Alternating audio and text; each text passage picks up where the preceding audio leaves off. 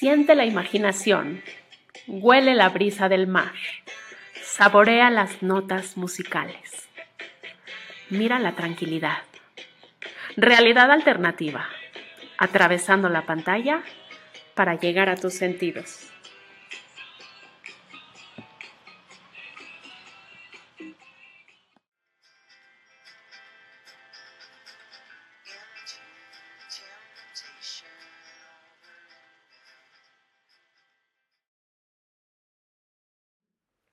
Antes de comenzar, quiero recordarte que Realidad Alternativa es un espacio único que nace del corazón, con la idea de ser inclusivos y solidarios con gente que vive con capacidades diferentes, que nos han enseñado que se puede disfrutar de este espacio de muy distintas maneras. Y es por ello que puedes revisarlo en la plataforma de tu preferencia, ingresando a www www.realidadalternativamx.com.mx, además de que conoceremos distintas causas a lo largo de cada episodio para ayudar y dejar un granito de arena en este maravilloso planeta.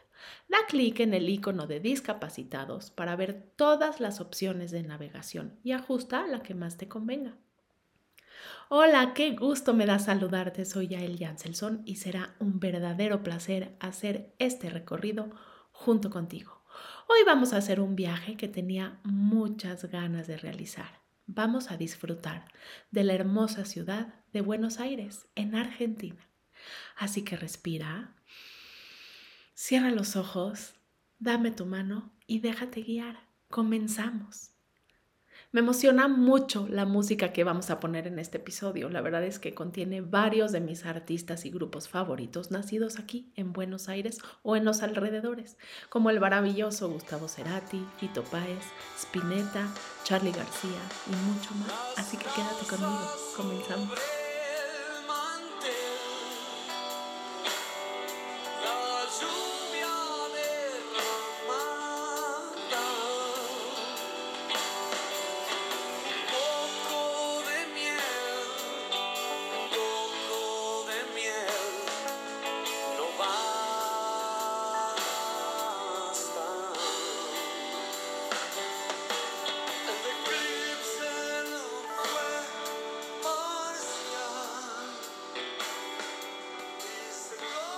Comenzamos en Caminito, que es uno de los paseos más emblemáticos e imprescindibles de la ciudad.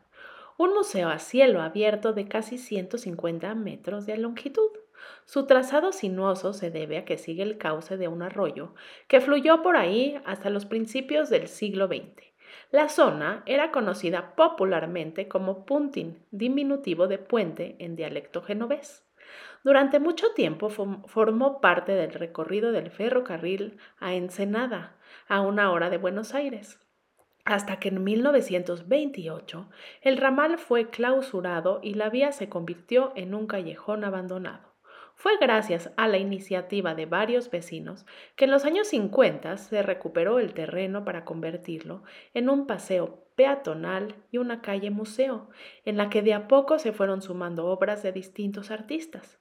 Uno de los grandes impulsores de la puesta en valor de la zona fue el pintor Benito Quinquela Martín.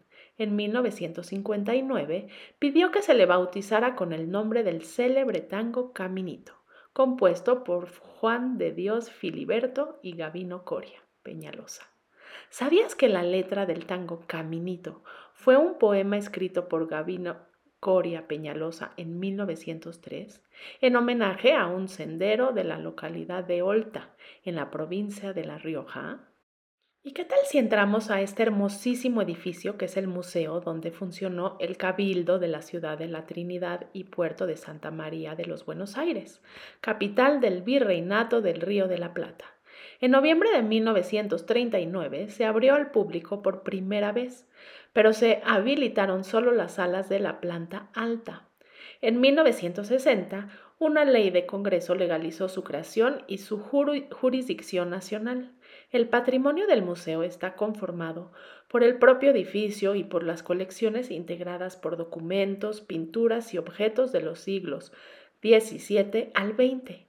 En la sala dedicada a Cabildo como institución se refleja la actividad que se realizaba en los tiempos de la colonia española y se deben ver, entre otros objetos, el estandarte real y el arca de caudales, donde se guardaban las monedas recaudadas por el Cabildo a través del cobro de impuestos. También el reglamento de milicias de 1801 un documento que describe cómo debían conformar los ciudadanos estos cuerpos armados para entrar en combate ante la necesidad de defender la ciudad. Caminemos para entrar ahora al Teatro Colón, que es uno de los imperdibles del mundo de la lírica y los profesionales dicen que está a la altura de la Scala de Milán, la Ópera Garnier de París y el Royal Opera House de Londres. Desde su primera función del 25 de mayo de 1908, en la que se presentó la ópera Aida de Giuseppe Verdi, actuaron los directores, cantantes y bailarines más importantes de la historia, tales como Stravinsky, María Callas, Luciano Pavarotti, Plácido Domingo, Rudolf Nureyev, Julio Boca, Paloma Herrera y Maximiliano Guerra.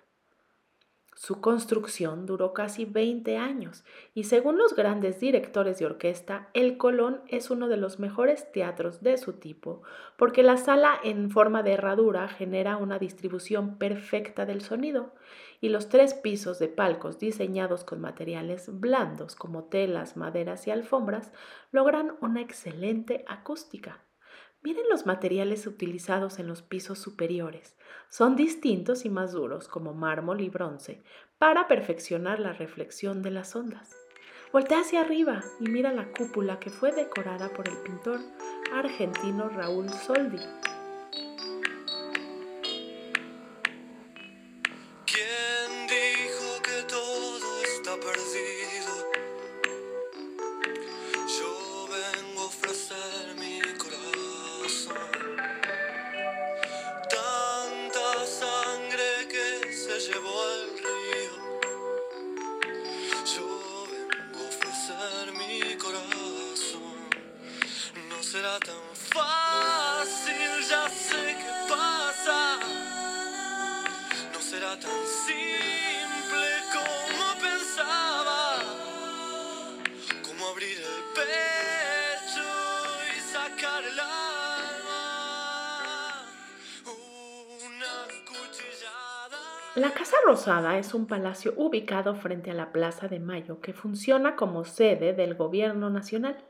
Me parece imponente este edificio y muy llamativo su color rosado. Antes fue el fuerte de Buenos Aires, la residencia de virreyes españoles y luego albergó con algunas reformas a las autoridades de los sucesivos gobiernos patrios. El actual edificio es el producto de la fusión de dos construcciones anteriores, la sede presidencial y el Palacio de Correos. Vamos aquí al ladito al Palacio de Correos, que opacaba sensiblemente a la sede del gobierno, por lo que el presidente Julio Argentino Roca solicitó en 1882 un proyecto de ensanche y reparaciones que fusionara a ambos edificios. Los unió el arquitecto italiano Francisco Tamburini, responsable del proyecto original del Teatro Colón, por cierto. Proyectó un gran arco central en la entrada de Valcarce 50, cuya construcción finalizó hacia 1890. Esto marcó el fin de lo que quedaba del antiguo fuerte. Solo se conservaron algunos muros y unas de las troneras que pueden verse en el actual Museo Casa Rosada. Míralo, aquí está. Diego, nuestro guía en esta ciudad, nos platica manera de entretenida historia que fue Roque Sáenz Peña, el único presidente que vivió dentro de la Casa Rosada entre 1910 y 1914, muy poquito tiempo.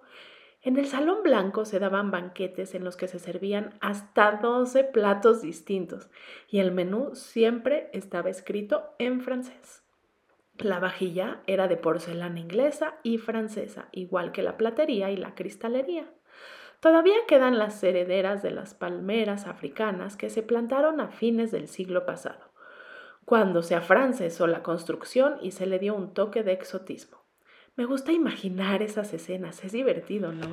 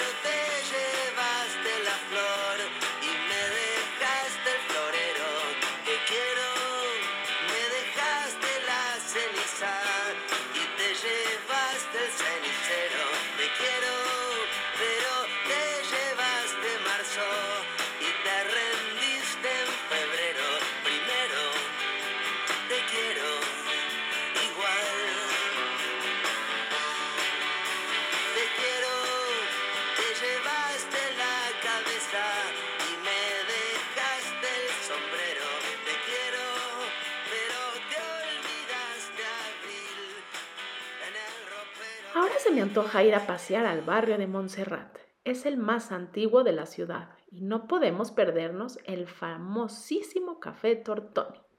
Diego nos platica que en sus mesas de mármol y sus paredes está presente una parte importante de la historia de Buenos Aires, ya que entre sus clientes más destacados se encontraban los escritores Borges, Pirandello, Federico García Lorca y Julio Cortázar, así como los músicos Arthur Rubinstein y el mítico Carlos Gardel. ¡Wow! Se percibe un ambiente intelectual, ¿logras captarlo? Disfrutemos de un mate, que es la infusión más típica de la Argentina. La bebida tiene su origen en el, en el, pueblo guaraní, autóctono de la zona en torno a lo que hoy en día es el sur de Brasil y el norte de Argentina. El mate se prepara utilizando las hojas de la planta de hierba mate, un arbusto que se filtra en agua caliente o fría. Beber hierba mate es una práctica social muy importante y tiene toda una misteriosa preparación que es servida en un recipiente del mismo nombre y puede ser tradicional hecho de calabaza curada o un jarrito de losa o madera. La infusión se toma con una bombilla o popote de, de metal, míralo, aquí está, y mientras lo probamos, escuchemos en este café Tortoni un rinco jazz y vemos el espectáculo de tango. Y hablando de eso, te platico que el tango nació durante la década de 1800. Es un baile lleno de sensualidad, ¿no? Nativo de las zonas menos favorecidas de Buenos Aires. Estas comunidades estaban habitadas por una rica diversidad de personas, que incluía argentinos de origen africano, indígenas y caribeños. Por otro lado, también había muchos inmigrantes europeos que comenzaron a llegar en grandes olas hacia el final del siglo. Qué elegante y apasionado movimiento, mira. Es bellísimo esta danza. Me parece que muestra la exótica mezcla cultural de estos primeros bailarines de tango. Las melodías solemnes de esta música ofrecen al oyente un vistazo a las vidas de los primeros inmigrantes argentinos. El tango se extendió posteriormente a las zonas más ricas de Buenos Aires. Este tipo de baile continuó en expansión y a principios del siglo XX se convirtió en una sensación por toda Europa y los Estados Unidos. La edad de oro de Argentina, que fue entre 1930 y 1950 más o menos, fue un periodo marcado por la prosperidad del país, y fue testigo de una explosión de popularidad y nuevos estilos de tango argentino. Los exponentes más importantes de la historia del tango son, como hemos dicho, Carlos Gardel y Julio De Caro. Algo característico en los diferentes tipos de tango es que se dibujan formas diferentes en el suelo, ya que se adaptan a los diferentes lugares. Las parejas también se abrazan de forma diferente dependiendo del estilo. En algunos estilos los bailarines se abrazan en forma de V, en otras en una forma cuadrada. Algunos estilos piden un abrazo más estrecho y otros necesitan un abrazo abierto. No importa cuál sea el estilo, el tango siempre apela a los sentidos y crea un vínculo entre los bailarines definitivamente.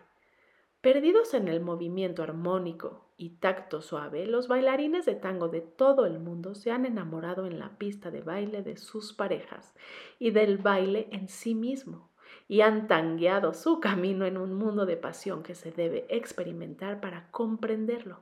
¿Te gustaría bailarlo? Ay, a mí sí, se me antoja muchísimo. Así que vamos a tomar una lección, ¿te parece?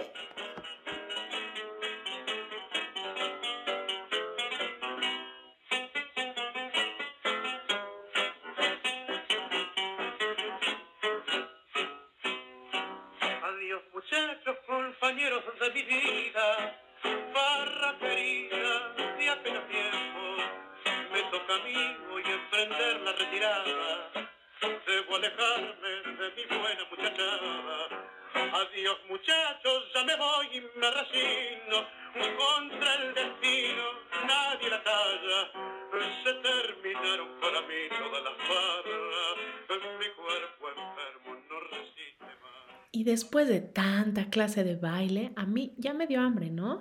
Si te gusta cocinar, quédate aquí y vamos juntos a la cocina. Da clic en el botón para revisar la receta completa o si prefieres, sigue viajando. Y es así como dejamos a esta hermosa interesante ciudad con ganas de regresar, pues nos faltó muchísimo por conocer. Viajaremos cada semana a otro rincón de este maravilloso mundo para conocer, disfrutar y volar con la imaginación. Te espero todos los viernes y te pido que si te gustó el contenido, lo compartas con tus amigos y familiares y regálame un like, un review. Tus comentarios me ayudan muchísimo a subir el ranking de este programa. Realidad Alternativa es un espacio único y diferente. Hacemos la diferencia creando comunidad. Te invito a conocer la Fundación Incluyeme, que trabaja en la integración laboral con jóvenes y adultos con discapacidad intelectual para contribuir a que tengan una mucho mejor calidad de vida. Si te gusta conocer más sobre este tema y quieres información, revisa sus programas, ingresa a www.incluyeme.org. Y como siempre te digo, al ayudar a otros nos ayudamos principalmente a nosotros mismos. Gracias por viajar conmigo.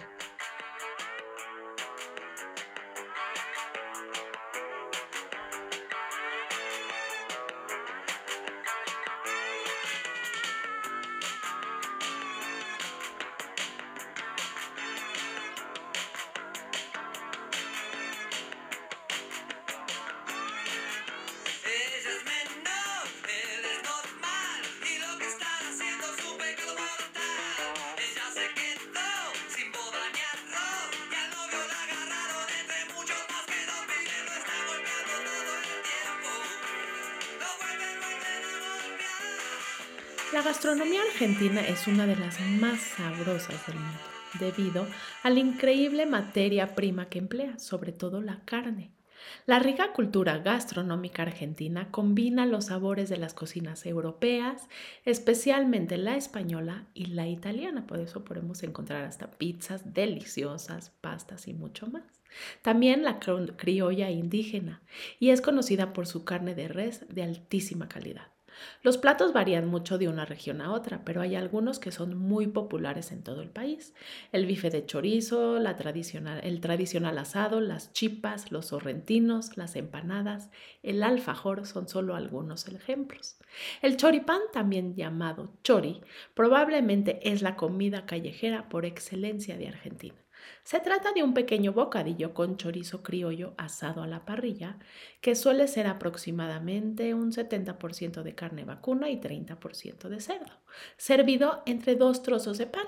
Se calcula que en Argentina se consumen unos 600 millones de choripanes por año, un promedio de 15 por persona. Y estos son los ingredientes.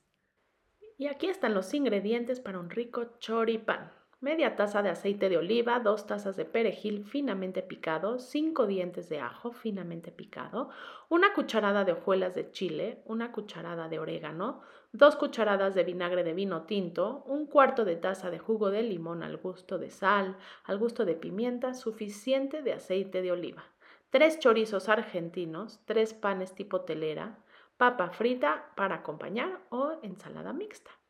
Y para la preparación vamos a poner en un bowl la mezcla del aceite de oliva, el perejil, las hojuelas de chile, el, orégano, el vinagre de vino tinto, el jugo de limón, la sal, la pimienta.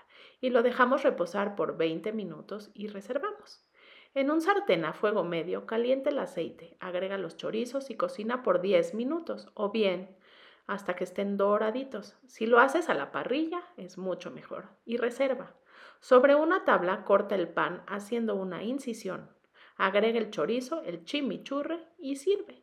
Acompaña con papas fritas o ensalada mixta, aderezada solo con limón, sal y pimienta y aceite de oliva, y un buen vino de la región para compartir con tu familia y tus seres queridos.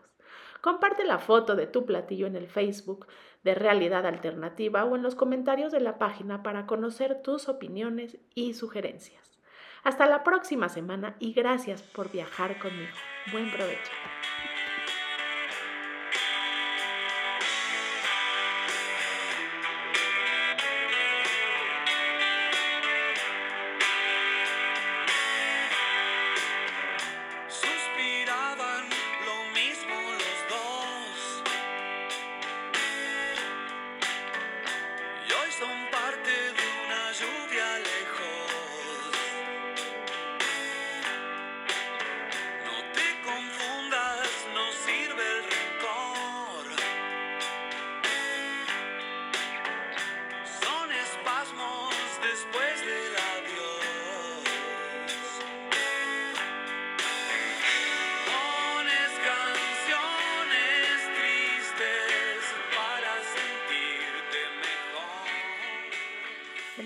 Tus sentidos que atraviesan la pantalla. Realidad alternativa, mucho más que un simple podcast.